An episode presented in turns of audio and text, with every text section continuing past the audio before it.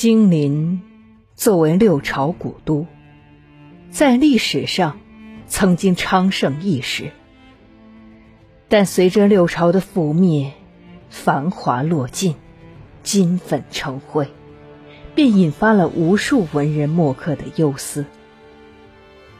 刘禹锡的《金陵怀古组诗》首首经典：“那山为故国，周遭在。”朝打空城寂寞回，朱雀桥边野草花，乌衣巷口夕阳斜等。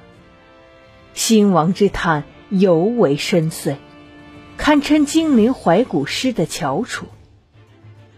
而诗仙李白登上金陵凤凰台，也吟出了享誉千古的“吴宫花草埋幽径”。晋代衣冠成古丘之美句，可谓金陵怀古诗的佳篇。但若说填词，王安石的这篇，则当仁不让，成了金陵怀古词中的典范。桂枝香，金陵怀古。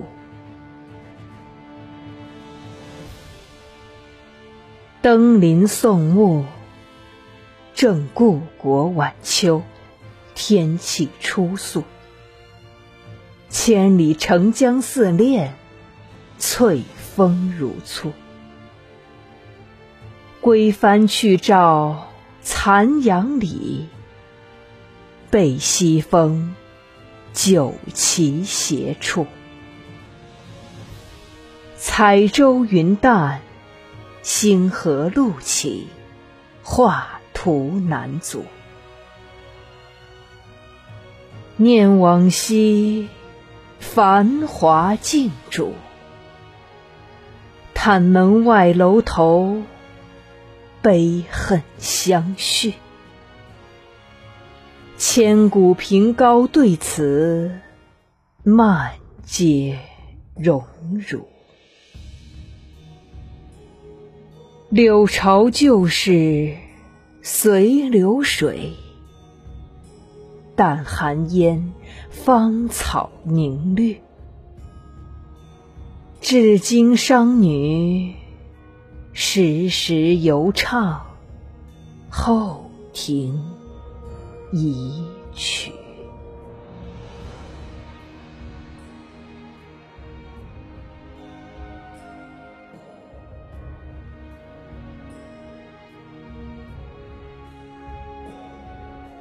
全词分上下两片，上片写登临金陵之所见，下片写在金陵之所想，今昔对比，虚实结合，对历史和现实发出了深沉的感慨。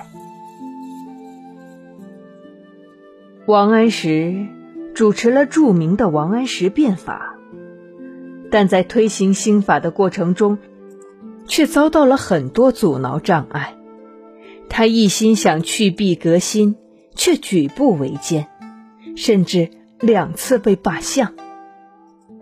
这首词就是他被贬为江宁知府时所创作的。登临送目，正故国晚秋，天气初肃，千里澄江似练。翠峰如簇，他登上金陵城头，满怀心事，举目四望。时值晚秋，天气寒凉，草木凋零，一片肃杀之景。秦淮河水澈澈，宛如一条白练，蜿蜒流逝。远山如黛。簇簇而立，从平面到立体，一幅精灵秀美的江山图画，生动地呈现于眼前，是那样的雄浑辽阔，而又萧瑟苍茫。归帆去照残阳里，背西风，酒旗斜处。彩舟云淡，星河路起，画图难阻。夕阳西下，江面上帆船往来，西风渐起，酒旗飘扬，画船仿佛在云雾中游走，白鹭好像在星河间翩飞。这美景，就算是丹青妙手。也难描绘这如此壮美的风光。归帆，酒旗，名为写景，暗示写来往的行旅。加入了人的活动，画面顿然生动起来。彩舟、星河，颜色对比鲜明，云淡，动静相互相生。如电影镜头般推开，随着征帆远去。词人视野拓展，水天相连，融为一体。其气度和视野，与王勃的“落霞与孤鹜齐飞，秋水共长天一色”有异曲同工之妙。上片写景，从大处着笔，意境开阔，色彩绚丽。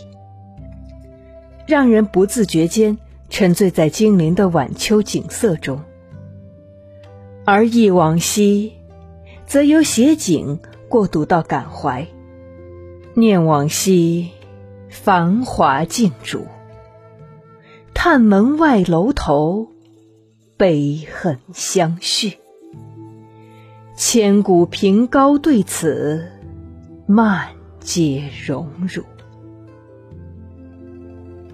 金陵的昔日是何等繁华，歌舞升平，纸醉金迷，豪奢竞逐。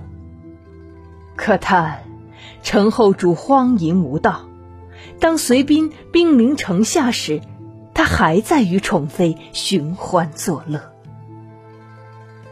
六朝相继衰败灭亡，让无数后人。登临作荣辱未叹，道骨伤怀。门外楼头，出于杜牧《台城曲》。门外韩擒虎，楼头张丽华。朱雀门外，大军直入，结起格力，皇帝寻欢。正因为这门外楼头。才使六朝各国相继灭亡。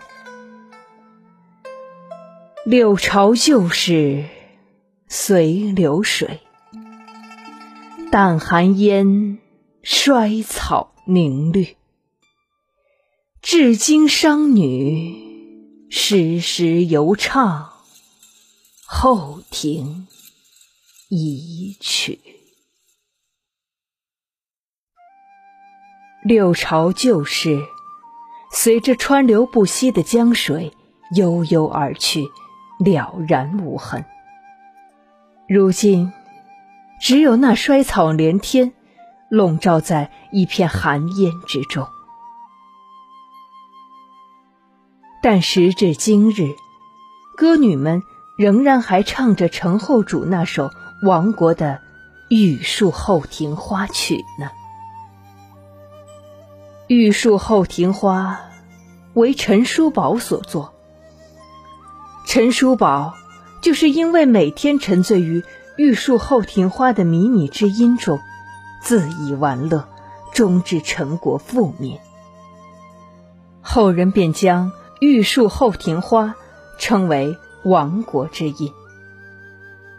是歌女们不敬历史的教训吗？不是。是那些听曲的达官显贵们，化用了杜牧的“商女不知亡国恨，隔江犹唱后庭花”。是那些权贵们不知亡国之恨，不吸取历史的教训呢。王安石登上金陵城，他怀古伤今。但他绝不感伤个人的悲欢离合，而是对国家、民族命运前途的关注，是对当时宋王朝不励精图治的不满。